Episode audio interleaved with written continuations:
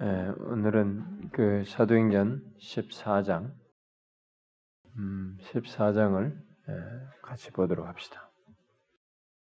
이 지난주에 봤던 것처럼 13장과 14장이 바로 이 어, 바울의 1차 전도여행이죠. 1차 전도여행. 그러니까 어, 1차 전도여행을 함께 연결시켜서 보도록 하십니다. 우리 14장 처음부터 끝까지 한 절씩 교독해 보도록 합시다. 이에 이고니온에서 두 사도가 함께 유대인의 회당에 들어가 말하니 유대와 헬라의 허다한 무리가 믿더라. 그러나 순종하지 아니하는 유대인들이 이방인들의 마음을 선동하여 형제들에게 악감을 품게 하거늘 두 사도가 오래 있어 주를 힘입어 담대히 말하니 주께서 그들의 손으로 표적과 기사를 행하게 하여 주사 자기 은혜의 말씀을 증언하시니 그 시내에 무리가 나뉘어 유대인을 따른 자도 있고 두 사도를 따른 자도 있느니 이방인과 유대인과 그 관리들이 두 사도를 모욕하며 돌로 치려고 달래더니 그들이 알고 도망하여 루가오니아의 수성 루스라와 더베와 그 근방으로 가서 거기서 복음을 전하니라. 루스드라에 발을 쓰지 못하는 한 사람이 앉아 있는데 나면서 걷지 못하게 되어 걸어본 적이 없는 자. 바울이 말하는 것을 듣거늘 바울이 주목하여 구원받을 만한 믿음이 그에게 있는 것을 보고 큰 소리로 이르되 내 발로 바로 일어서라 하니 그 사람이 일어나 걷는지라. 우리가 바울이 한 일을 보고 루가오니아 방언으로 소리 질러 이르되 신들이 사람의 형상으로 우리 가운데 내려오셨다 하여 바나바는 제우스라 하고 바울은 그 말한 자이므로 헤르메스라. 시외 제우스 신당의 제사장이 소와 화환들을 가지고 대문 앞에 와서 무리와 함께 제사하고자 하니 두 사도 바나바와 바울이 듣고 옷을 찢고 무리 가운데 뛰어 들어가서 소리질러 이르되 여러분이여 어찌하여 이러한 일을 하느냐 우리도 여러분과 같은 성경을 가진 사람이라 여러분에게 복음을 전하는 것은 이런 헛된 일을 버리고 천지와 바다와 그 가운데 만물을 지으시고 살아계신 하나님께로 돌아오게 함이니라. 하나님이 지나간 세대에서 모든 민족으로 자기들의 길들을 가게 방임하셨으나 그러나 자기를 증언하지 아니하신 것이 아니니 곧 여러분들 여러분에게 하늘로부터 비를 내리시며 결실기를 주시는 선한 일을 하사 음식과 기쁨으로 여러분의 마음을 만족하게 하셨느니라 하고 하게 하여 겨우 물을 말 자기들에게 제사를 못하게 하니 유대인들이 안디옥과 이고니온에서 와서 무리를 충동하니 그들이 돌로 바울을 쳐서 죽은 줄로 알고 시외로 끌어내치니라. 제 아들이 둘러섰을 때 바울이 일어나 그 성에 들어갔다가 이튿날 바나바와 함께 더베로 가서 복음을 그 성에서 전하여 많은 사람을 제자로 삼고 루스드라와 이고니온과 안디옥으로 돌아가서 제 아들의 마음을 굳게 하여 이 믿음에 머물러 있으라 하고 또한 나라에 들어가려면 많은 환란을 겪어야 할 것이라 하고 각 교회 장로들을 택하여 금식 기도하며 그들이 믿는 주께 그들을 위탁하고 이시베리아 간대로 지나서 밤빌리아에 이르러 말씀을 버가에서 전하고 아달리아로 내려가서 거기서 배 타고 안디옥에 이르니 이곳은 두 다들을 위하여 전에 하나님의 은혜에 부탁하던 곳이 그들이 이르러 교회를 모아 하나님이 함께 행하신 모든 일과 이방인들에게 믿음의 문을 여신 것을 보고하고 제들과 함께 오래 있으니라.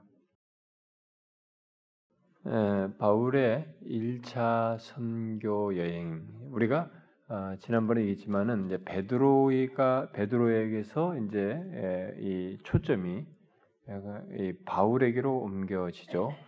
바울이 이제 사실은 그때 당시로 보면은 바나바가 더 어, 유력자였죠. 어, 유력자였는데 어, 이제 바나바와 바울 이렇게 나오다가 결국 바울이 중심축으로 예, 그 바울과 바나바로 이렇게 바뀌어서 등장하고 그래서 바울이 이제 이 이방 선교의 사도, 이방의 사도로서 이제 전선에 나타나 가지고 이렇게 이제부터는 모든 세계 선교의 그 아주 주도자적인 하나님의 도구로서 쓰임 받게 됩니다. 그 1차 선교 여행이 바로 이 13장과 14장의 내용입니다. 우리가 지난번에는 이제 13장에서 보았을 때 앞에 이 비시디아 안도기에서 어, 전도를 했지만은 거기서 나중에 사람들이 많이 따르고 뭐, 반응도 있었는데 이 유대인들이 어, 그 지역의 유력자들을 충동질해 가지고 결국 쫓아내죠. 그래서 쫓겨납니다. 음, 쫓겨나서 이제 어디로 갔냐? 아, 14장에 보니까 이고니온이라는 곳으로 가게 됩니다. 이 베시디아 안디옥에서 어, 이제 쫓겨나 가지고 어, 이 이고니온 이게 지도가 있으면 참 좋은데요. 예, 여러분들이 조금 지도를 혹시 뭐 이런 게 성경에 보면은 이게 주로 뭐 바울 선교여행 이런 지도 같은 것이 성경 옛날에 딸려 있었는데 요즘은 그런 게 안 딸려 있죠. 옛날에는 그런 게 다 달려 있었는데. 그러니까 이 지중해 연안이잖아요. 이 이스라엘이. 예, 그러면 이제 안디옥이 이제 좀 북쪽이란 말이에요. 어, 조금 이 지중해 연안에서 북쪽인데 거기서 사이프러스죠. 어, 오늘날은 그 예, 그레데를 이 섬을 관통해 가지고 복음을 전하고 거기서 이제 위쪽으로 소아시아 쪽으로 턴해서 올라간 거죠. 음, 근데 거기서 BCD 안디옥에서 복음을 전했습니다. 근데 거기서 이제 이 이고니온이라는 곳으로 이제 가게 됩니다. 음? 이게 아마 이고니온은 이 밤빌리아로 말하는 이 해안 끼고 이 소아시아의 해안 끼고 있는 데가 밤빌리아 쪽이고 거기서부터 조금 위쪽은 이제 갈라디아예요. 예, 갈라디아 아, 지방의 한 이고니온이라고 하는 성으로 가게 됩니다. 아, 여기서도 역시 아, 이들은 예, 회당에서 먼저 복음을 전합니다. 왜냐하면 접촉할 수 있는 사람을 접촉할 수 있는 하나님이라는 공통 분모가 있고 어, 거기서 얘기할 수 있는 일단 종교적인 이유로 어, 신앙적인 이유로 모인 사람들이기 때문에 거기서 어, 복음을 전하는 것이 일단 쉽기 때문에 그래서 뭐 여기서도 역시 회당에 가지고 이제 복음을 전하게 되죠. 그때 이 복음을 유대인과 이방인들이 모두 다 같이 들었대요. 여기도 보니까 이때 회당 가는데 유대교에 귀한 사람들도 있었고 그것을 통해서 어, 관심을 갖고 오는 이방인들도 있었기 때문에 그래서 어쨌든 이 복음을 유대인과 이방인들 함께 들었습니다. 그리고 그 결과로 어떻게 됐느냐? 유대와 헬라. 그러니까 여기서 이때 당시에는 유대와 헬라. 그러면 유대와 이방인. 이방인의 대표는 헬라 이렇게 말하고 있었기 때문에 유대와 이제 이방인의 이제 허다한 무리가 이제 믿는 또 이런 놀라운 일이 이게 되는. 우리는 이제 여기서 성경에서 믿더라 이렇게 하면은 굉장히 그냥 너무 익숙하니까 우리는 역사 속에서 뭐 믿는 것 이런 것들을 하도 많이 들, 어왔기 때문에 어, 굉장히 쉽게 생각하지만은 이때 당시에 이 믿게 됐다. 전혀 다른 영역이 있는데 이 사람들이 그 복음을 듣고 믿게 됐다는 것은 굉장한 역사예요. 그것을 나중에 이 끝절에서 설명을 하는 것입니다. 그 그것이 어떻게 된 어떻게 해서 가능하게 되었는지를 그래서 어, 일단 이 유대인들과 어, 이 그 이방인 헬라 사람들이 듣고 어, 많은 사람들이 믿게 됐습니다. 자 이곳에서 바울과 이 바나바는 오랫동안 이제 하나님의 말씀을 전하게 되죠. 거기 보니까 오래 있어 3절 두 사도가 오래 있어 주를 힘입어 담대히 하나님의 말씀을 복음을 전하게 됩니다. 자, 주님께서는 이 사람들의 손을 빌어서 손을 어, 손을 그들의 손으로 이게 표적과 기사를 행하게 함으로써 은혜의 말씀, 이들이 전하는 은혜의 말씀을 확증해 주시는 이런 일을 하십니다. 그러니까 이런 이런 사실을 통해서 우리가 잘 생각해야 될 것은 항상 이 표적과 기사라는 것은 그 자체의 목적성이 있지 않아요. 그 자체. 그것은 은혜의 말씀을 확증하는 것입니다. 궁극적으로 표적이 있든 뭘 어쨌든 그것을 통해서 결국 이것이 하나의 뭐 계기가 될 수는 있고 자극이 될 수 있겠으나 결국은 그것을 통해서 예수 그리스도께로 은혜의 말씀으로 나와서 결국 중심으로 주님을 믿게 되는 이, 이것을 읽기 위해서 있는 것이지 그 자체가 목적이 아니에요. 음? 우리가 항상 반복해서 보는 것입니다. 그래서 은혜의 말씀을 확증해 주심으로써 많은 사람들이 믿게 되는 것입니다. 그러나 여기서도 이제 재미있는 것은 복음이 가지고 있는 또이참 이 항상 반복해서 보는 장면이죠. 사람이 나뉘었어요. 음?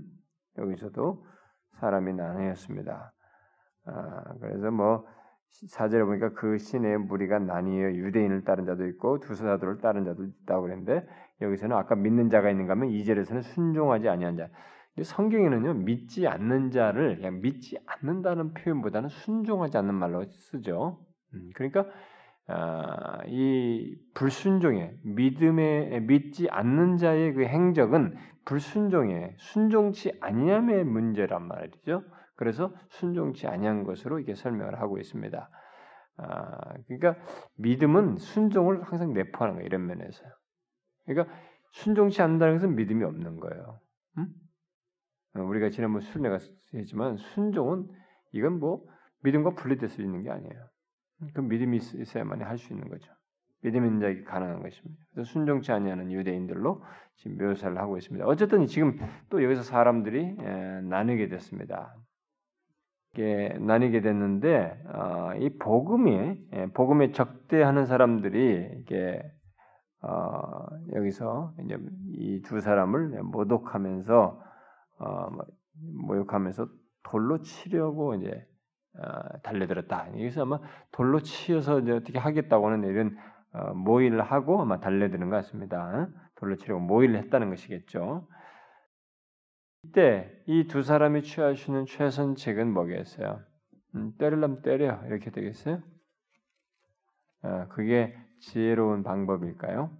음, 여러분 예수님께서 가르쳐 주셨죠? 그 방법을 쓴 겁니다. 이 마태복음 한번 보세요, 여러분. 마태복음 10장 23절 읽어봅시다. 시작. 이 동네에서 너희를 박해하거든 저 동네로 피하라. 내가 진실로 너희 이르니 이스라엘의 모든 동네를 다 다니지 못하여서 인자가 오리라. 그러니까 핍박이 박해가 있을 때 피하는 거죠. 여기서 그다음 최선책은 이 성을 피하는 것이라고 여겼던 것입니다. 그래서 그곳을 떠나서 어디로 갔어요? 루가우니아 지역에 있는 두 성 루스드라와 더베로 간 것입니다. 음? 이 루가니아라고 불리우는 것은 사실 갈라디아예요. 갈라디아라고 있죠. 아까 말한 것처럼 이 사이프러스 섬에서 이쪽이 소아시아자로 터닝을 탁 했으면 처음 해안가가 부딪히는 곳이 아까 말한 이제 밤빌리아예요. 거기 위쪽이 이제 넓은 지역이 갈라디아입니다. 근데 그 갈라디아를 여기서는 지금 루가우니아로도 이제 말을 하고 있는 것입니다. 이제 그쪽으로 이제 가게 된 것입니다. 그러나 하나님의 말씀의 영은 그렇다고 해서 떠나지 않고 복음을 전했던 이곳에서 하나님의 말씀의 영께서는 그들 가운데 역사하고 계셔. 복음을 들은 자들 안에서. 그래서 나중에 와서 그들을 이렇게 세우죠. 뒤에 보면은 그들을 세웁니다. 거기서 장로를 세우고 거기서 견고해지도록 하는 각각 복음을 전했던 곳에 공동체를 세우는 일을 나중에 한단 말이에요. 그러니까 여기서 이 사람들은 피해서 갔지만은 성령께서는 이들 가운데서 역사하시고 있는 거예요. 성령께서는 이제 우리는 재밌는 거예요. 여기서 이곳을 떠나죠. 그다음 다음 곳을 떠나죠. 다른 곳을 가죠. 여기서 보면 이렇게 나오잖아요. 이름이 여러 군데 이름 나오지 않습니까? 응? 이 비시, 여기 이 지역과 그 다음 또 다른 지역, 지역 지역 나오는데 거기서 각각 다 성령께서 역사하시는 거예요. 지역이 달라다. 하나님은 예, 성령께서는 우리가 이 공간적으로 시공간적으로 이렇게 떨어져 있는 이것이지만 그분은 모든 것을 아시는 그분의 존재 속성이 모든 것을 아시는 정지하시면서 편재하셔서 그 도대체 우리가 이해하기 어려운 그런 어, 태도를 취하셔서 각각의 지역에서 복음 들은 자들 안에서 역사하시는 그 일을 하신단 말이에요. 공간을 달려서. 뭐 우리가 지금 밤인데 낮은 곳에서도 동일하게 그들 가운데 역사하시는. 성령 하나님께서는 복음이 전해진 그곳에서 계속 음, 역사하시는 말씀의 영으로서 역사하시는. 그것을 우리가 생각할 수 있어요. 왜냐하면 뒤에 가서 나중에 돌아와서 세우거든요. 장로를 세우고 교회 공동체를 세운단 말이에요. 그러니까 성령께서 계속 역사하시는 거야. 어? 이들은 공간에 제약을 받으면서 다음 공간, 다음 공간으로 오지만 성령은 어느 곳에든 자기를 믿는 자들에게 다 동시에 그들 안에서 역사하시는 이런 어, 하나님 존재의 특성을 드러내시면서 역사하시는 것을 보게 됩니다. 저는 바울과 바나바는 이제 결국 루가우니아 지방을 이제 여행하게 되죠. 루가 여행하다가 여기 루스드라라고 하는 곳에 먼저 이르게 됩니다. 이 루스드라는 이제 어, 유대인들이 많지가 않았던 것으로 보여져요. 어, 그래서 유대인들이 많지 않았고 뭐 거의 없었다고 볼 수도 있어요. 그래서 이 바울과 바나바는 아 여기서는 좀 평화롭게 어, 좀 안정되게 복음을 전할 수 있을 것이라고 생각을 하면서 기대하고 복음을 전하는데 또 다른 장면이 기다리고 있었던 거죠. 유대인의 그런 모습은 나중에 여기는 없었어요. 나중에 오긴 합니다만 여기는 또 다른 문제로 이제 복음과 이들과 함께 아, 여기서 부딪혀서 복음을 전하는. 그러니까 복음을 전하는 것은 쉬운 일이 아니에요. 이건 쉽게 될 수가 없어요. 그러니까 가정 안에서도 우리가 누군가한테 복음을 전하면은 그것으로 인해서 어렵잖아요. 서로가 갈린단 말이에요. 그러니까 복음을 전한다는 것은 어, 어, 뭐 이번에는 쉽겠지 이런 생각을 할 필요가 없다는 거예요. 해서는 안 된다는 거예요. 어? 여기서도 이제 뭐 핍박이 이제 유대인 같은 핍박은 없겠지만 또 다른 면에서 어려움이 있는 거예요. 이들이 그러니까 그것을 우리가 이제 8절 이하에서 이제 볼 수 있게 됩니다. 그래서 이 루스드라 사람들은 어, 이제 뭘 어, 떤 그 신앙심을 가지고 있으냐면 이 그리스 로마 신들 아, 로마 신들을 이렇게 어, 섬기고 있었죠. 여기는 제우스, 헤르메스 이렇게 나옵니다. 아, 뭐 주피터, 머큐리 이렇게 각각을 말을 설명 묘사할 수도 있습니다. 이, 이, 반, 이 제우스와 이 헤르메스를 신으로 섬기고 거기에 굉장히 열심인 이런 도시였던 것으로 보여집니다. 그러니까 우상 숭배가 강력한 곳이에요. 예? 어, 유상 숭배가 강력한 곳이었습니다. 거기에서 복음을 전하면서 부딪혀야 하는 어? 이런 문제가 이제 이들에게 있었던 거예요. 아까 어떤 데는 이제 이전에는 유대인의 회당이 있으니까 회당에 가서 복음을 전하면서 접촉점을 쉽게 발견해가지고 이렇게 할 수 있었어요. 그런데 그리고 빗발을 그들에게 받았지만 여기는 유대인들이 없으니까 좀 편한 것 같은데 이들은 다른 신을 섬기고 있었어요. 다른 신을 섬기고 있기 때문에 신을 섬기는 어떤 각자의 자신의 마음을 차지하는 비중이 있는 곳에 이 복음을 전한다는 것. 이것을 마음에 이미 하나의 어떤 신을 두고 있는데 거기서 복음을 전해서 이 그 이 예수 그리스도를 알게 하고 믿게 한다. 이것은 또 엄청난 일이란 말이에요. 그렇지 않습니까? 굉장한 일이에요. 바로 이제 그 그것을 이 루스드라에서 애들이 이제 경험하게 되는 것입니다. 근데 여러분들 알다시피 로마 아, 그리스 로마 신들은 뭐이 제우스나 헤르메스나 우리가 애들 뭐 그리스 로마 신화 뭐 이런 거 이게 좀 보면은 알지만은 그 그들의 신들은 다 인간 권력을 신격화한 것이죠. 다 인간적인 그 인간의 추상으로 다 가능한 얘기예요. 그러니까 이쪽에 장점이 있으니까 권력이 세. 이 근데 이 신은 이게 권력이 세. 근데 서로 약점을 끼고 착착착 움직여. 그 인간이 생각할 수 있는 인간 경험 속에서 있을 수 있는 것들이에요. 그러나 권력의 극화된 거예요. 신격화된 거예요. 좀 더 더 신적인 성격을 가지고 있을 뿐입니다.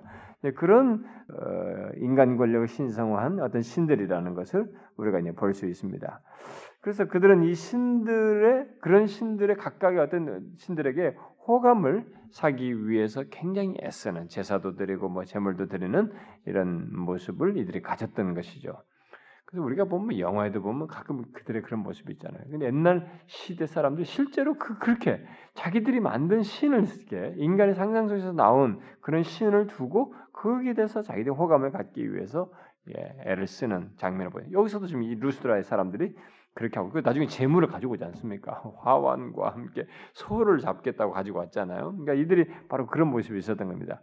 근데 이것은 일단은 우리가 볼 때 이것은 우상 숭배잖아요. 근데 우상 숭배가 굉장히 자신들의 신을 섬기는 것이 종교적인 신앙에 있어서 굉장히 열심히 믿고 현실적이란 말이에요. 굉장히 실제적으로 그렇게 믿고 있었단 말이에요. 그래서 이런 우상 숭배 도시에서 이제 바울과 바나바가 뭘 전합니까? 다른 거 아니에요. 예수 그리스도의 그 어, 은혜의 복음을 예수 그리스도 안에서 하나님의 은혜가 나타났다는 사실, 살아계신 하나님, 이들이 이들과 같은 신이 아니라 살아계신 하나님을 이들에게 전하게 되죠. 그런데 그런 걸 전하는데, 그 전하는 어느 날 바울이 무리들에게 복음을 전하고 있을 때 전하고 듣는 이 무리들 가운데 나면서부터 걷지 못하는 게 결국 안전뱅이겠죠. 어, 발을 쓰지 못하고 어, 다는 안진뱅이가 한 사람이 거기 있었던 것입니다. 그 중에 아, 그는 이런 안진뱅이 조건 속에서 이 바울이 무리들에게 하는 설교를 증거를 이렇게 마음을 열고 듣고 있었던 거예요. 마음을 열고 이렇게 그 복음을 그가 전하는 복음을 받아들이고 있었던 것입니다.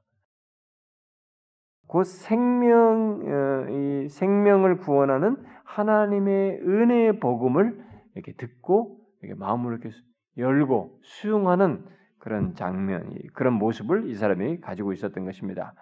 그래서 이 사람은 과연 그 지금 바울이 말한 그 은혜가 자기와 같은 자도 구원할 수 있는가? 특별히 이런 육체적 조건인데 나 같은 자도 고칠 수 있을까? 어? 뭐 이런 의문을 병행적으로 가지면서 아마 듣고 있었지 않았겠어요? 왜 그러냐면 왜 그렇게 우리가 생각할 수 있냐면 바울이 이 사람 안에 뭐가 있다고 그랬어요? 구원받을 만한 믿음이 있었다는 거야. 그 거기에 받아들이면서 그것을 그런 믿음을 자기의 최소의 조건, 지금 처음 듣는 사람의 조건에서는 그런 믿음을 가지고 있었던 거예요. 드러냈던 것이며 수용하면서.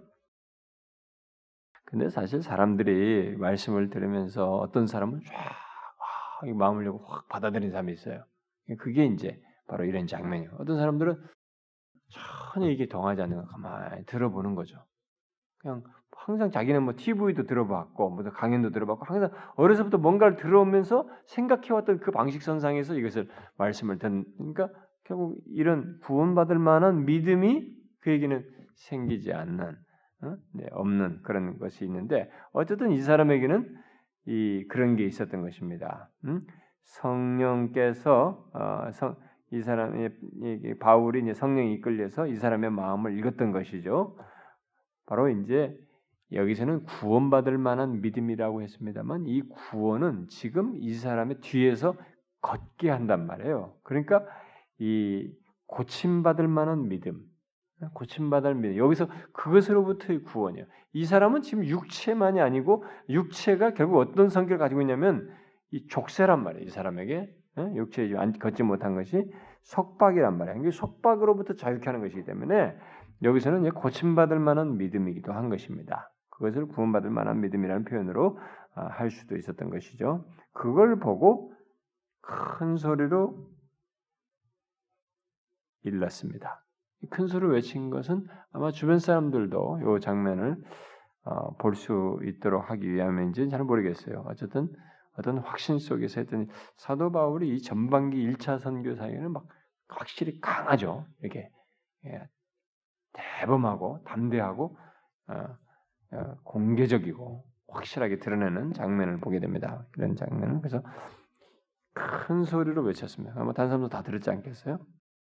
내 발로 바로 일어서라 이렇게 했습니다. 믿음 있는 거 보고 얘기했어요. 저 양반 난 놀리나? 이럴 수 있어요. 우리 옛날에 복음서 때 아침에 내가 지금 나면서부터 앉은 사람들이 나한테 장난치나 돈이나 줄 것이지. 동네나 하고 지나갈 것이지. 이럴 수 있는 겁니다. 근데 이 사람은 이미 바울이 봤을 때 그 자기가 바울이 전해주는 은혜의 복음, 이 하나님의 은혜가 나 같은 자도 해방시킬 수 있나, 살릴 수 있나, 이런 것에 대해서 질문과 함께 마음을 열고 있었던 거예요. 그래서 이렇게 말을 했을 때 그게 그 외침에 지금 그런 계속되는 메시지 속에서 자기를 향해서 외친 것에 대해서 이 사람이 믿음으로 일어나는 거죠. 반응하는 것입니다. 그래서 그 사람이 일어나 걷는지라. 굉장한 장면이죠. 사실은 이런 이런 굉장한 장면입니다. 이 사람은 이제 결국 뛰어서 걷게 되는 거죠. 이거 이건 뭡니까? 이것은 결국 하나님의 은혜가 맞다. 하나님의 은혜의 기적을 아, 보여주는 것이죠. 그리고 그를 속박하고 있었던 그의 속박된 삶에서 자유케 하는 은혜가 그에게 임하였다는 것을 어, 보여줍니다. 하나님의 은혜가 단순히 고침 정도가 아니에요. 그 사람의 이 모든 속박된 삶으로부터 자유케 하는. 그래서 제가 옛날에 은혜 시리즈를 얘기할 때 은혜는 하나님의 은혜는 죄의 속박으로부터 죄가 야기된 모든 것으로부터의 자유. 설사 질병을 고치더라도 질병 자체를 고쳤다는 것에 끝나지 않고 그것으로 인해서 그의 모든 전인격이 속박된 것을 파괴버리는 그것부터 자유케 하는 바로 그것입니다. 하나님의 은혜는 그런 성격이 있는 거예요.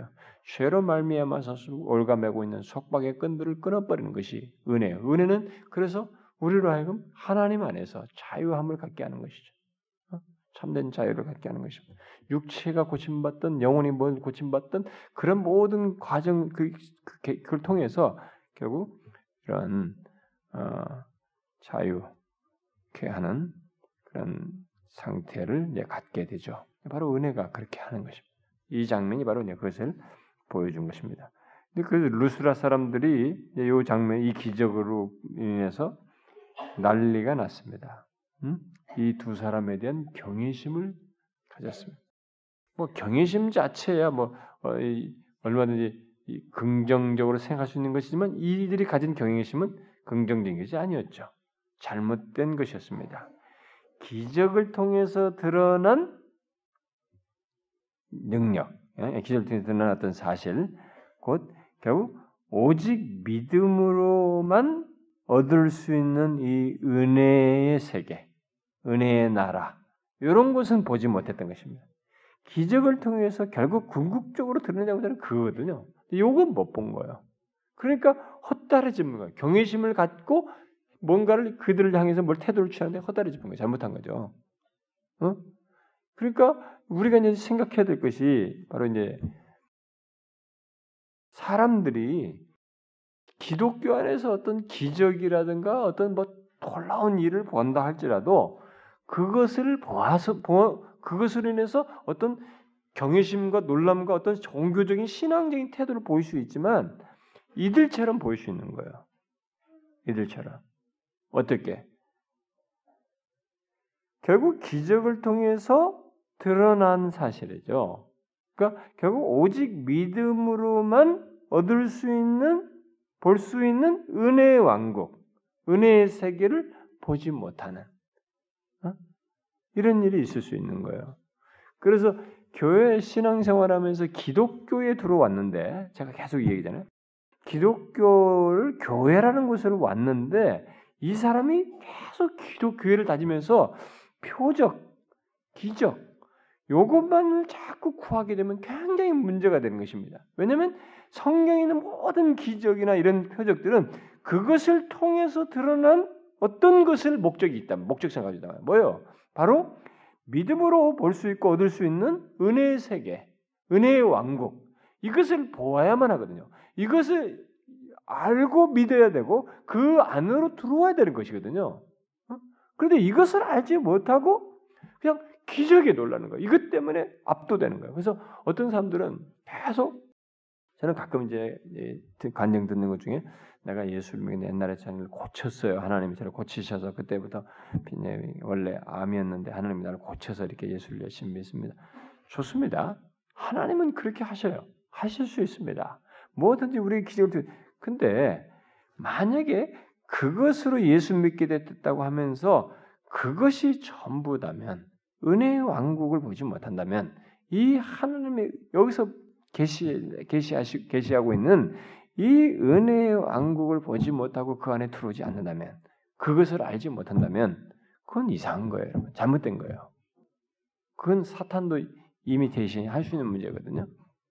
그래서 기독교에 들어왔을 때 이적을 경험했던 뭘로 들어왔던 이 사람의 궁극적으로 있어야 될 것은 은혜의 왕국 안에서의 삶이에요.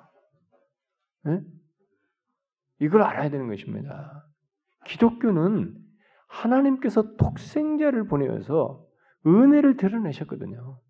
그 은혜의 세계를 알고 이 은혜의 세계 안에서 은혜의 왕국 안에서의 자신의 위치. 산상수훈도 예수님께서도 왜 하나님의 은혜 왕국 천국 시민의 사람들 얘기했는데 그런 것이 이 은혜 왕국 안에서의 시, 지위와 신분과 삶을 갖는 것이 궁극적으로 있어야 되는 거예요. 그 자신의 인격 존재 안에서의 특징으로서 가져야 되는 거예요. 뭐 기적이라는 것은 다 이쪽으로 가게 하기 위해요. 인문 정도 되는 거예요. 근데 여기에 머물러지 매 이것 타령만 하고 이 세계를 모른다. 그건 기독교가 아니에요. 그건 얼마든지 사단도 이미테이션 할수 있는 것입니다. 오해하면 안 되는 것입니다. 그래서 이 저기 루스드라 사람들은 어, 이 기적을 어, 가지고 바울과 바나바가 아, 가진 특별한 권능, 어, 신적인 권능에 이게 이 기적을 바나바와 아, 바울과 바나바가 가지고 있는 어떤 권능으로 말미암아서 나타난 것, 이들이 특별히 가지고 있는 권능으로 말미 나타난 것으로 보았던 것이죠. 그러니까 그들은 믿음을 이 일종의 인간의 능력으로 생각했던 것입니다. 이건 아주 참 재밌는 장면이에요. 이 사람들이 믿음을 인간의 능력으로 오해하는 장면인데 여러분 지금도 교회 안에는요 그런 현상이 있습니다. 그런 태도가 있어요. 믿음을 인간의 능력으로 오해해요. 특별한 능력. 여러분 믿음은 그런 게 아니에요. 지금 이렇게 이런 식으로 생각하면서 믿음을 능력의 차원에서 생각하는 사람들이 있습니다. 근데 여러분 믿음이라고 하는 것은 하나님에 의해서 이것조차도 선물이지만 이 선물 속에서 나타내는 모든 능력은 하나님 자신의 것이에요. 음? 믿음 자체를 능력으로 생각하면 안 됩니다. 그건 아주 웃기는 거예요. 근데 실제로 계속 믿음 믿음 얘기하면서 믿음을 능력과 이퀄 시키는 거예요. 어, 교회는 그런 사람들이 있어요. 그렇게 가르치는 사람도 있고. 그거 아니에요, 여러분. 요, 요 사람들도 그렇게 생각, 오해한 것입니다. 그런 생각은 이방적인 것입니다. 그건 이방 종교들이 흔히 가졌던 모습이에요. 그러니까 지금 이들이 이방 종교에 젖어 있기 때문에 제우스와 헤르메스를 그렇게 섬겼기 때문에 그 관점에서 그 시각에서 지금 이렇게 보고 말을 하는 거예요. 어? 그래서 자신들의 신, 신 개념 속에서 이것을 보고 연장선상에서 그렇게 태도를 취한 것입니다. 인간의 능력을 신성시하는 것의 연장선상에서 지금 본 거죠. 음? 자신들의 신, 신, 신 개념 속에서 그래서 그들은 신들이 자기들에게로 내려왔다고 생각하고 이 바울과 바나바를 어, 각각 신으로 불렀죠. 이 바나바는 이제 가만히 있었고, 그러니까 캡틴인 거지. 더 높은 가만히 있으면서 이 모든 걸 주도했다고 보는 거죠. 그래서 제우스 또는 주피터로 본 것이고 여기 바울은 말을 했단 말이야. 그 옆에서 대변자 역할을 했다. 말을 메신저 역할을 했기 때문에 여기서 헤르메스다, 아, 머큐레라 이렇게 부른 것입니다. 그 바울은 바울을 헤르메스라 부른 것은 그가 말하는 자였기 때문에 이 헤르메스라는 것이 고대 신들의 사자, 메신저, 대변인이었기 때문에 어, 그런 역할을 하고 있는 것을 말을 팍 써가지고 했잖아요. 어, 그렇게 생각을 한 것입니다. 그래서 루스드라 사람들은 이런 것 속에서 계속 자신들이 섬기고 있는 그 우상숭배의 그 신앙적인 패턴으로 계속 이 이 이 두 사람을 통해서 나타난 은혜의 역사를 계속 그 패턴으로 이해를 한 거야. 계속 거기다 대입을 다 시킨 것입니다. 그래서 가끔 이 교회에 보면은 어떤 종교를 가지고 있던 사람들이 그 종교를 계속 적용해요. 어? 그러니까 뭐 하나님 단어가 다 바뀌었어요. 믿습니다. 막 기도하는 것도 바뀌. 이 기독교에서 가르쳐준 패턴으로 껍데기는 다 바뀌었는데 이, 사실상은 이 마인드 속에는 한동안 일이 헷갈린 거예요. 그러니까 진정한 회심을 하기 전까지 이런 현상이 사람들이 있는 거예요.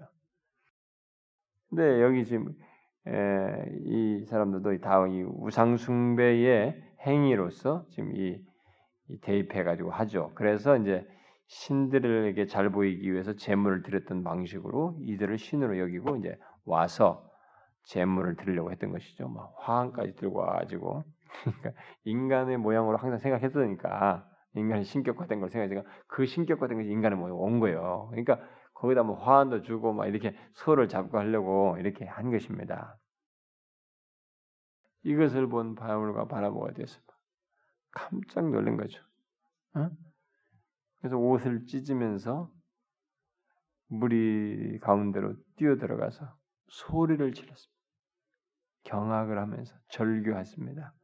그러면서 말을 했죠. 15절 이하에서 여러분들이요 어찌하여 이런 일을 하느냐? 우리도 여러분과 같은 성경을 가진 사람이라. 여러분에게 복음을 전하는 것은 이런 헛된 일을 버리고 천지와 바다와 그 가운데 만물을 지으시고 살아계신 하나님께로 돌아오게 함이라.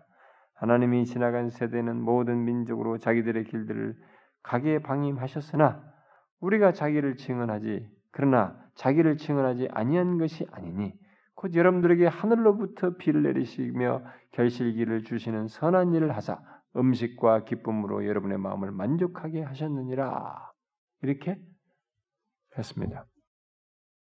제가 이걸 뒤로 빼서 좀 설명을 할까 하는데 할까 그냥 지금 합시다. 이 설교를 이 막 갑자기 놀라면서 했습니다.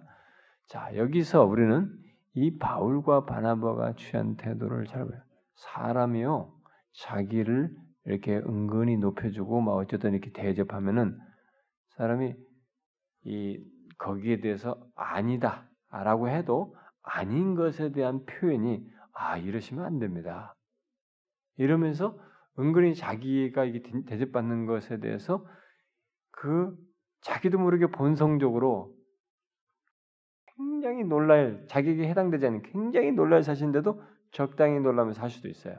그것은 그 사람이 가지고 있는 확실한 깨달음과 믿음의 이해 차원에서 이 정도가 달라질 수 있어요.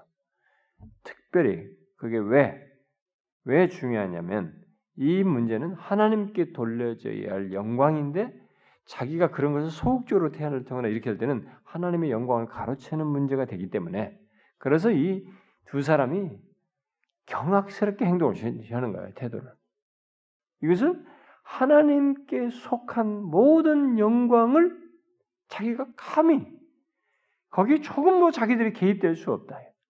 강력한 거부 의사를 드는 거예요. 그래서 이 하나님 영광, 하나님께 속한 영광을 쟁취한다, 빼앗는다, 그것을 조금이라도 내가 이게 돌린다. 이것은 우리가 이 바울과 바나바에서 배워야 됩니다. 그렇게 경악할 일이에요. 우리들은 그것을 굉장히 예민하게 생각해요. 하나님의 영광을 앗아간다. 하나님의 영광 께 돌리지 않을 것을 내가 조금이라도 그것을 미온적으로 하면서 수용한다.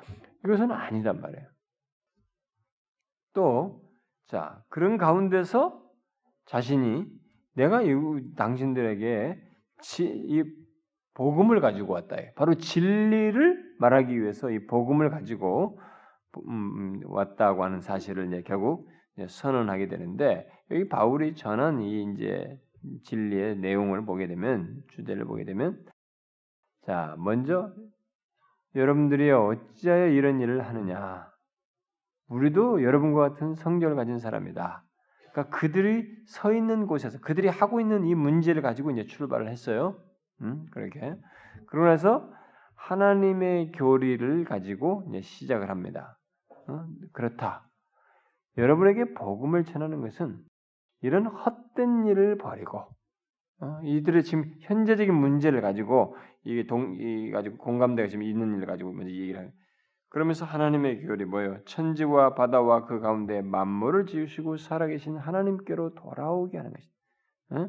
내가 복음을 전해서는 이런 헛된 일을 버리고 하나님 천지와 바다와 모든 만물을 지으시고 살아계신 어? 너희들이 지금 죽은 게 아니고 살아계신 하나님께로 돌아오게 합니다. 라고 하면서 이 만물을 창조하신 살아계신 하나님과 거짓된 신을 대조하면서 대조해서 어, 말을 하고 있죠. 바울이 전한 진리예요. 그 다음에 이어서 아, 그러면서 그들이 전에 이 교리에 대해서 듣지 못한 이유에 관한 질문을 네, 하고 있습니다. 하나님이 지나간 세대에는 모든 민족으로 자기들의 길을 가게 방임하셨으나 그러나 자기를 증언하지 아니한 것은 아니다. 그 당신들도 이걸 모를 수는 없다. 모르는 바는 아니다. 왜? 어? 증언을 했다면 자기를 증언하셨다. 어? 곧 어떻게? 여러분에게 하늘로부터 비를 내리시고 결실기를 주셔서 선한 일을 하사 음식과 기쁨으로 여러분의 마음을 만족해 하시는 것을 통해서 하나님께서 자기를 증언하셨다. 여러분 이런 것은 이런 뭐 이런 것은 결국 하나님께서 노아와 언약을 맺으면서 하신 것이죠. 심고 거둠의 결실을 맺을 것이다. 너희들이 다 어? 그래서 음식을 먹고 이것을 통해서 내가 너희들에게 이 언약을 지킨다는 것을 보여줄 것이다. 했잖아요. 그런 얘기. 예? 그런 것을 사실 일제적으로 이들에게는 이미 혜택을 받고 있는 한번 보세요, 여러분. 창세기 한번 보세요.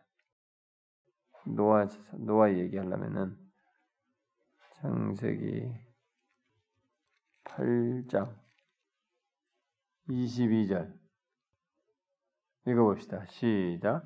땅이 있을 동안에는 심음과 거둠과 추위와 더위와 여름과 겨울과 낮과 밤이 쉬지 아니하리라. 이게 하나님께서 아, 노아와 언약을 맺으시면서 하셨던 얘기예요. 그러니까 여러분에게 하늘로부터 비를 내리시고 결실기를 주시는 선한 일을 하사 음식과 기쁨으로 여러분의 마음을 만족케 하시다. 사실 하나님께서 이게 지나간 세대는 모든 민족으로 자기 길을 가게 방임하시긴 하셨지만 그렇다고 해서 자기를 증언하지 않은 건 아니다. 너네가 모르는 바는 아니다. 만물을 창조하시고 살아계신 하나님 그들을 모르는 그를 모르는 바는 아니다. 근데 내가 지금 복음을 전하는 것은 그분에게 돌아오라는 것이다. 그래서 그들의 지금 현재 문제로 이게 이 얘기를 해서 결국은 하나님과 그들이 잘못 믿고 있는 거짓 신을 대비해서 그 얘기를 하고 있는 것입니다. 아, 이게 이제 바울이 전한 음, 진리였어요 그들에게. 그래서 두 사람은 겨우 어, 무리를 말려가지고 자기들에게 제사를 못하게 했습니다. 자, 그래서 이제 비시디아 아, 이 안디옥과 이고니엔에서 온 몇몇 유대인들이 이제 뭐요 예, 선동하는 일이게. 그러니까 이렇게 제사를 말리면서 자기가 아니다라고 다 하고 나니까 이제 분위기가 싹 바뀌었어요. 신으로 생각하면서 경배하는 분위기와 이제 이게 아니란 걸 이제 하면서 하고 나니까 이들의 마음은 이제 어 뭐예요? 얼마든지 선동될 수 있는 이들에 대한 경외심이 사라졌기 때문에 그런 상태였죠. 그런데 이제 마침 여기 비시디 안디옥과 이고니에서도 또 줄기차게 따라와가지고 여기까지 온 유대인들이 열성분자들이 있었어요. 그들이 이 사람들을 이제 선동해가지고 바울을 돌로 쳐 죽이는 상태, 거의 죽은 것 같은 상태, 뭐 기절됐겠죠. 응? 쳐서 이제 죽은 줄로 알고 시외로 끌어낸 것입니다. 그래서 그들은 바울이 죽은 줄로 알았어요. 근데 바울이 어땠어요? 살아났습니다. 믿는 자들이 자기 제자들이 자기 주위에 둘러섰을 때 바울이 일어났어요. 뭐 갑자기 이렇게 됐냐? 근데 하나님께서 이 복음 전하는 자들에게 자신의 뜻을 이루시는 과정 속에서 이렇게 빠른 회복 이런 일들을 하나님께서 하시 하셔요. 지금 여기는 그 케이스라고 볼 수 있습니다. 하나님의 하시는 일은 아, 얼마든지 가능해요. 그래서 일어나 가지고 바로 또 성 안으로 들어갔어요. 그리고 다음 날 바울과 바나바는 더베로 향하게 되죠. 더베로 향해서 그러니까 아까 말한 거기가 이제 밤빌리아 위쪽에 옆에 이 갈라디아 넓은 지역 그 중간쯤 있다 보면 돼요. 여기에 로스트라 아, 옆에 더베가 있었는데 또 더베로 떠나게 됩니다. 아, 거기 떠나는데 하나님께서는 이제 바울을 여기서 결국 살려두신 것은 보호해 주신 것은 결국 뭐겠어요? 여기서 죽을 죽을 수도 있었잖아요. 어? 돌 맞아서 다 던졌으면 돌 맞아 옛날에 다 돌 맞아 돌을 던져 죽이고 그랬는데 이것은 뭐예요? 아직 하나님께서 그에게 이 복음 전할 사명을 더 어, 그가 이 복음 전할 사명이 그에게 여전히 남아 있었기 때문에 살려 주신 거죠. 그래서 여러분 하나님은 일반 은총 영역에서라도요. 우리 모든 존재의 수명을 하나님의 뜻 안에서 특별히 자기 백성들의 삶에서는 하나님의 뜻 안에서 어, 생명을 허락하십니다. 그렇기 때문에 우리는 자신에게 허락되는 시간과 삶에 대해서 이해를 똑바로 해야 됩니다. 아, 내가 건강해서 열심히 살, 이만큼 살지, 내가 뭘 해서 살지. 그러니까, 그러면 그렇게 또 말도 하면서 인생 시간을 마음 그냥 쉽게 자기 정욕을 위해서나 자기 쓴 자기 원하는 것이나 이루는 차원에서 시간을 소진하면서 보내는 어리석은 자가 되면 안 돼요. 하나님께 시간을 주실 때는 뜻이 있어요. 이런 것이 있어요. 응? 복음 전할 사명을 더 그 사명이 아직 남아 사명이 더 많이 남아 있었기 때문에 그러니까 주님의 뜻을 행하면서 이 세상에서 하나님의 도구로서 쓰임 받고 주의 영광과 뜻을 드러내도록 하기 위해서 있는 거예요. 그러니까 우리가 직업을 뭘 갖든 뭐든 간에 궁극적으로 하나님의 영광을 드러내는 그 뜻이 우리 가운데서 드러나도록 하기 위해서 하나님께서 시간을 주시고 있는 겁니다. 그 생각 우리가 항상 하면서 살아야 됩니다. 먹든지 마시든지. 어쨌든 이 루스드라는 어, 그런 분위기 속에서도 그리스도께서 자신의 통치권을 여기서 세우고 계셨죠. 이 복음을 전했기 때문에 왜냐하면 그 가운데서 믿는 자들이 생겼거든요. 음? 거기서 믿는 자들이 생긴 걸 보게 될 때 여기서 그리스도의 통치권이 계속 드러나게 됩니다. 자, 이제 뒤에서 21절부터 끝절을 보게 되면 이제 뭐 이건 간단하게 보면 신앙 공동체가 이제 형성됩니다. 바울이 참 미개척지 아니었어요. 정말로 완전히 미개척지인데 그냥 간 거 아닙니까? 복음을 전하기 예수님 말 주님 명령 따라서 이방인의 간거 아닙니까? 근데 거기 가가지고 각 도시마다 이렇게 복음을 전했단 말이에요. 이 복음을 전파해서 결국 거기 이제 이 더베에서 어, 복음을 전파하여 많은 사람들을 이게 제자 삼은 후에 어, 그의 이제 그가 전에 복음을 전했던 곳으로 이제 돌아가게 되죠. 루스드라, 이고니안, 아, 비시디 안디오 이게 됩니다. 자, 그들은 이 어, 이제 이 돌아가던 중에 어, 돌아가던 중에 자신이 이 복음을 전했던 이제 그곳에서 방문을 하면서 그 각각의 성에서 장로들을 세움으로써 신앙 공동체가 형성되죠. 왜냐하면 장로는 이때 당시에 장로는 교사적 성격도 있었어요. 말씀을 가르치는. 오늘날처럼 행정적인 차원에서가 아니라 그때는 말씀을 가르치는 장로도 있었단 말이에요. 어? 그 나중에 이것이 역사 속에 점진적으로 나뉘어지면은 이때 당시에는 초기이기 때문에 그런 성격도 있단 말이에요. 그래서 목사와 선자와 장로와 아니 목사와 선자와 아, 교, 어, 교사로 뭐 예? 사도와 선자와 복음 전자와 목사와 교사로 이때 목사 교사할 때 이 교사도 이게 말씀을 전하는 것이 가르치는 것이었거든요. 그러니까 이, 이 장로들이 바로 이제 그런 가르치는 일도 하면서 그 공동체를 이렇게 어, 이 전체적으로 이렇게 이끄는 이런 일을 했어요. 그러니까 이게 세움으로써 하고 있어요.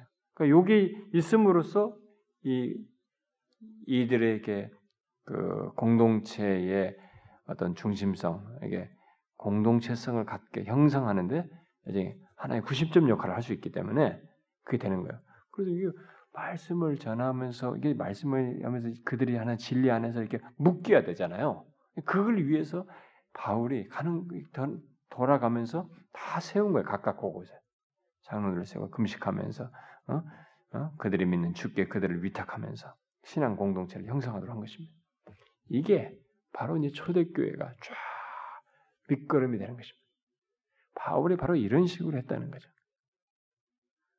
그러니까 우리들도 지금 선교를 할 때, 선교를 할 때, 복음이 전해질 때, 할 때 바로 이런 식으로 이렇게 세워줘야 되는 거예요. 가서 그들에게 우리가 딱 차지해가지고 막, 예, 그 주인 행사할 것 없이 그들로 하여금 이렇게 세워서 예, 공동체를 형성하도록 지나고 그래서 각 교회마다 이제 공동체를 이끌어갈 리더십을 인정함으로써 각각의 공동체들이 그 안에서 연합하게 되는 이 장면을 보게 됩니다.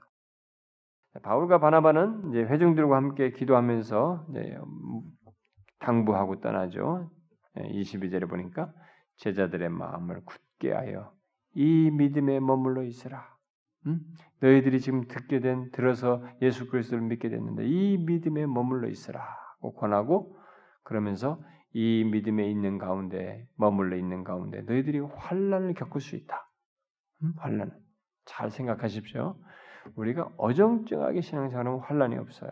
진짜 이 믿음 안에 머물러 있으려면 이 믿음을 가지고 굳건히 설려면 어, 사도들이 전한 이 복음을 듣고 그 복음을 믿는 믿음 안에서 견고히 서려면 우리는 하나님 환란을 피할 수가 없어요. 그 우리가 하나님 나라에 들어가려면 많은 환란을 겪어야 할 것이라. 바로 이 얘기하는 것이죠. 많은 환란을 겪어야 할 것이다. 하나님 나라에 들어가려면 많은 환란을 겪어야 합니다. 이거 다 듣기 싫어하지만 진짜 믿음을 진실하게 믿음을 가지고 있으면 환란이 붙어요. 그걸 방해하고 세상이 싫어하기 때문에 그게 가까이 사는 모든 관계, 직장에 가면 직장 관계 속에서 심지어 예수를 믿지 않는 사람 아내와 남편이 있고 뭐 형제가 있고 자식이 있으면 그것으로 인해서 어떤 식으로든 우리는 그걸 겪으면서 삽니다. 믿음을 가지려면 믿음 안에 머물리면 그게 있어요. 그래서 우리가 앞으로도 이와 똑같이 하나님 나라에 들어가려면 우리에게 많은 환란을 겪어야 된다는 생각을 하고 이 순례 여정을 가야 되는 것입니다. 그래서 가끔 이게 예수 믿으면 행복해요. 뭐 그게 이제 예수로 인해서 행복하다면 괜찮을 수 있어요. 예수로 인해서 만족한다. 그 말은 뭐 한다면 얼마든지 할 수 있습니다. 근데 그게 아니라 흔히 세상적으로 말하는 것처럼 예수 믿으면 행복해 이렇게 말하면 아닌 것이에요. 왜냐하면 우리가 환란을 겪어야 돼. 많은 환란을 겪어야 된다. 이것을 당부하고 어, 떠나죠. 그러고 나서 그들은 이제 소아시아 지방으로부터 이제 이 사이프러스 섬을 경유해서 소아시아로 갔는데 거기 소아시아에서 이제 바로 이 안디오로 돌아가죠. 배를 타고. 그래서 처음 출발했던 곳은 안디옥으로 돌아가게 됩니다. 거기서 이제 이들은 교회를 다 모아가지고 교회를 모아서 하나님께서 함께 행하신 모든 일들과 이방인에게 믿음의 문을 여신 일을 쫙 보고합니다. 여러분 한번 상상해 보십시오. 오랜 세월 동안에 복음을 전하고 많은 핍박당하고 돌 맞아서 죽을 것 같은 상처를 받고 왔어요. 음? 그러고 나서 그런데 거기서 하나님이 역사하시는 것들을 막 교회가 세워진 걸 보았어요. 특별히 무엇보다도 이방인에게 믿음의 문을 여시는 이 기적 같은 날. 와, 진짜로 이방인들도 다 우상을 섬기던 사람들인데도 하나님을 믿었다. 어? 이 엄청난 일이 있었어요. 그것을 와가지고 회중들에게 보고를 하는 거예요. 어땠을까요, 여러분? 응? 하나님께서 함께 행하신 모든 일과 이방인에게 믿음의 문을 여신 것을 보고했을 때 어땠을까요? 밋밋했을까요? 굉장했을 거예요. 이게요, 신앙 공동체만 가질 수 있는 거예요. 신앙 공동체는 하나님의 역사하심을 내 다른 지체가 그걸 가지고 얘기했을 때 내가 그것을 해서 같이 기뻐하고 같이 감격하게 되는 거예요. 음? 많은 고난이 있었지만 이렇게 하나님께서 행하시면서 이 믿음을 여신 것을 얘기할 때 얼마나 감격스럽고 기뻤겠어요. 근데 여러분 아셔야 됩니다. 우리 개인의 우리들의 삶과 사역 또한 이렇게 보고해야 돼요. 하나님 앞에서. 어? 우리들의 이 세상의 신앙 여정 속에서 누구하고 관계 속에서 보고할 일이 있겠지만 궁극적으로 하나님 앞에서 보, 보, 나중에 보고할 것입니다. 그러니까 우리들 사이에서도 우리의 삶의 이런 보고 하나님께서 나의 삶 속에 함께 계셔서 나를 통해서 하나님이 이런 놀라운 일을 하셨다는 이런 삶과 사역의 보고가 우리들의 삶의 여정 속에서 있어야 되는 거예요. 뭐 예수 믿는 교회 와서도 맨날 어느 어느 아파트를 투자했더니만 돈이 얼마가 올랐고 막 와서 매 교회 와서도 응? 돈 벌어서 투자대에서 뭐 하는 거막 이런 얘기는 맨날 주고받거니 하면은 정말 안 되는 거죠. 응? 우리의 삶과 사역 속에 바로 이런 걸 보고 해야 돼요. 나눠야 돼요. 하나님께서 행하신 모든 일과 나를 통해서 믿음의 문을 여시고 역사하시는 것을 이런 게 선교 보고도 이런 보고 해야 되는 거예요. 선교 보고도 선교 보고도 막 건물 지었다 뭐 지었다 이런 얘기만 들어오는 게 아니고 하나님께서 함께 하셔서 하신 거예요. 어? 그들이 어떻게 주님께 이방인들로 돌아왔느냐에 그들이 어떻게 회심하면서 우상숭배 하던 자들이 어떻게 주님께 돌아왔느냐 많은 핍박 속에서도 그들이 돌아온 사실 이게 우리가 가장 듣고 싶어하는 가장 감격스러운 얘기예요. 여러분 우리 모두가 이런 삶의 사역의 보고를 서로 할 수 있으면 좋겠습니다. 얼마나 우리들 사이 기쁘겠어요. 근데 제가 어렸을 땐 그런 얘기 많이 들었습니다. 진짜로. 막 누님이 막 눈탱이가 밤탱이가 돼가지고 막 머리도 잘려가지고 막 눈물을 흘리면서 막 그래도 그러니까 어린 나이지만 진짜 막 마음이 무슨 뭐가 이게 확 저쪽 빨려 들어가는 것처럼 막 너무 그러면서 감동되고 어? 그런 얘기 듣는. 기독교는 참 놀라운 게 있어요. 그런 게 성령께서 그 코이노니아가 바로 그, 그런 가운데서 더 경, 강하게 역사하신. 우리는 갈수록 그런 것이 줄어들어요. 오늘날 교회들마다 다 그런 얘기는 별로 없고 막 예수 믿어서 복받하고 잘되고 죽든 이런 얘기만 늘어난단 말이에요. 그러나 이 보고의 핵심은 여기서 보고의 핵심이 뭐예요, 여러분? 여기서 보고의 핵심, 가장 중요한 보고의 핵심 뭡니까? 하나님께서 믿음의 문을 이방인들에게 여셨다는 거예요. 이게 지금 굉장한 얘기예요, 사실은. 응? 이미 안디옥 교에서 했지만 여기서 더 퍼져서 우상 숭배하는 막 이 가는 곳마다 지역을 달리해서 가는데 우상 숭배하고 뭐 지역이 다 달라. 그런데 가는 곳마다 거기서 이방인들이 와, 믿음의 문이 열려져요. 거기에 신명이. 야, 믿음의 문을 누가 여셨어요? 하나님이 여셨어요. 바울과 바나바는 가서 복음을 전했지만 거기에 믿음의 문을 하나님이 여셨기 때문에 가능했던 거야. 그래서 우리가 선교제나 이 모든 것을 이 믿음의 문을 여시는 것 차원에서 기도해야 되고 그것의 주권자이시고 주도자이신 하나님께 의지하면서 구해야 되는 것입니다. 그리고 여러분들이 부모에게도 믿음의 문을 여시는 믿지 않는 부모에게도 우리 가정에 믿지 않는 남편의 믿음의 문을 여시는 거예요. 이게 하나님이에요. 그러니까 그것을 진짜 그런 것이 있으려면 하나님이 하셔야 되기 때문에 하나님께 의지하면서 우리가 구해야 되는 것입니다. 어? 이 믿음의 문을 여시는 거 이게 놀라운 사실이에요. 이방인들에게 여셨다는 사실. 그래서 이방 세계에 대한 첫 번째 이 개척길이 마침내 열리게 되고 이방인과 유대인 사이에 아무런 차별이 없다는 것. 그리고 어떤 반목의 벽도 다 이제는 무너졌다는 사실을 확, 확인하게 되는 그런 선교 여정이었던 것입니다. 얼마나 감격스러울까요? 사도 바울 우리가 하나님 완성된 하나님 나라에 가서 참 그렇게 많이 맞고 여러분 고린도서 보면 내가 매일 뭐 태형을 몇 번 맞고 뭐 죽을 뻔하고 뭐 어쩌고 나 자지 못하고 뭐 어쩌고 못하고 엄청난 내용이 쫙 고린도후서 12장에 열게 되잖아요. 그러면서 복음을 전해서 결국 그것이 씨앗의 연장선에서 우리까지 왔잖아요.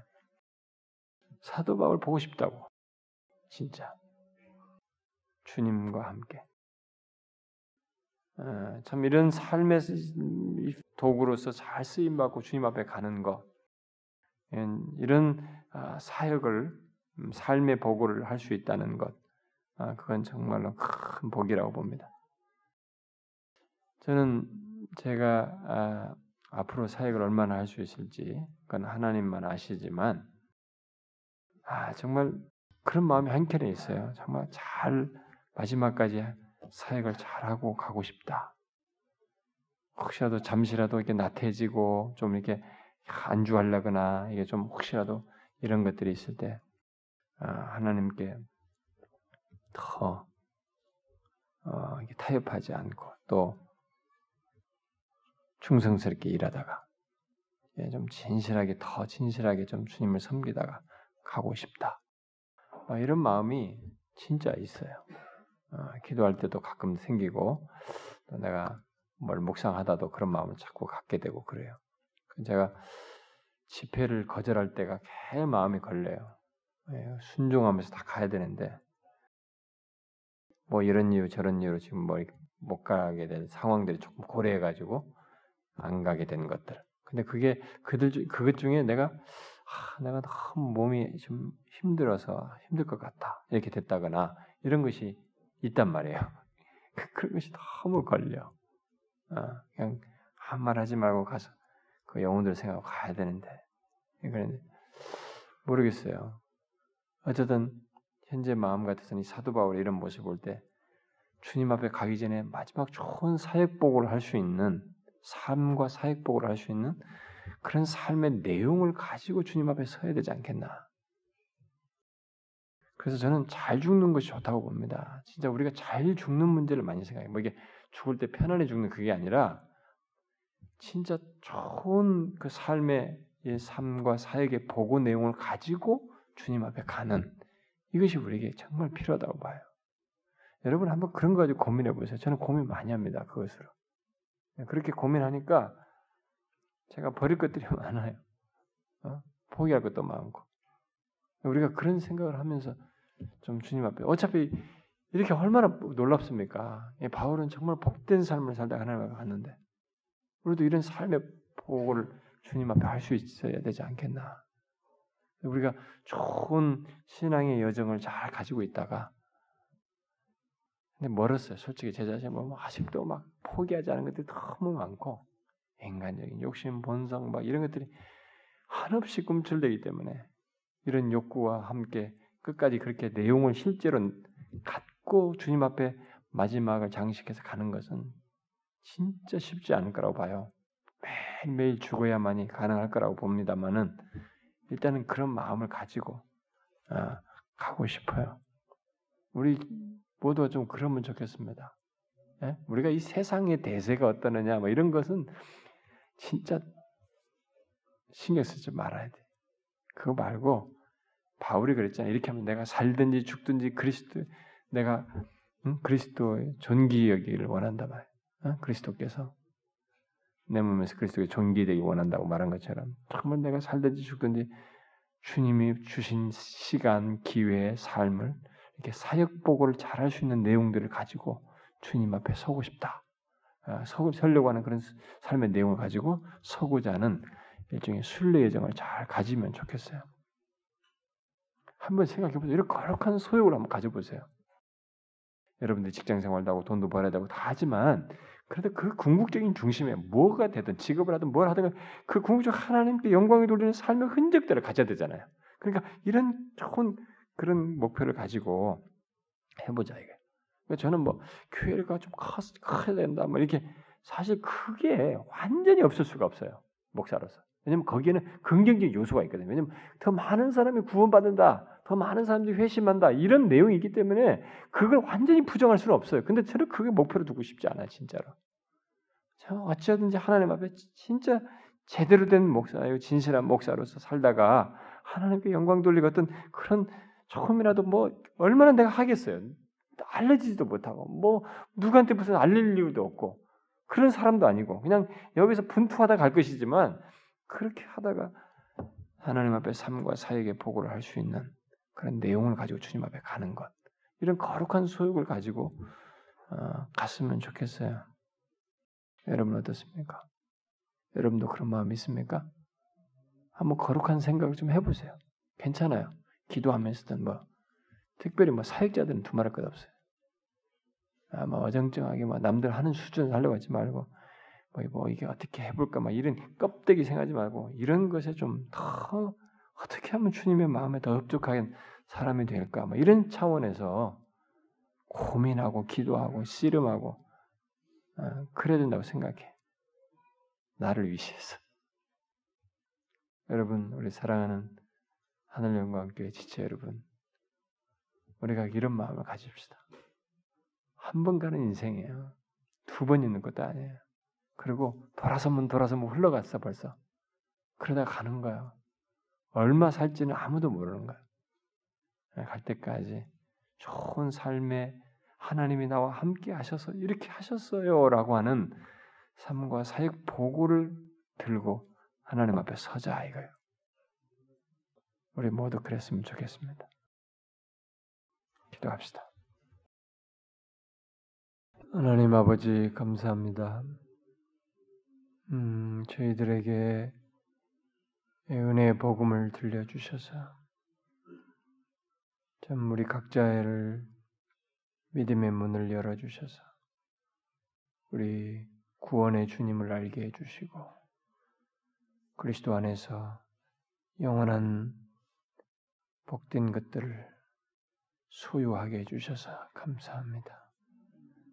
주여 저희들이 삶과 사역의 보고를 참 주님께서 우리의 삶 속에서 일하신 것과 우리를 통해서 믿음의 문을 여시고 많은 영혼들을 구원하신 그런 삶과 사역의 보고를 주님 앞에 기쁘게 할 수 있는 그런 삶을 갖기를 원합니다. 그런 삶을 가질 수 있도록 우리 가운데 역사해 주시고 이끌어 주시옵소서. 오 주님이여 썩어질 것을 위해서 우리 인생을 소전하지 아니하고 주님이 기뻐하실 참 복된 보고를 할 그런 삶의 내용을 갖는데 우리의 삶을 투자하며 마음을 쏟는 저희들 되게 하옵소서. 오 주여 우리 개인과 또 우리 교회가 참 주님 앞에 복된 사역의 보고를 할 수 있도록 주님께서 계속 우리를 이끌어 주시고 역사해 주시고 우리를 통해서 많은 역사 아, 참 함께 하셔서 일하시는 것을 드러내어 주시옵소서.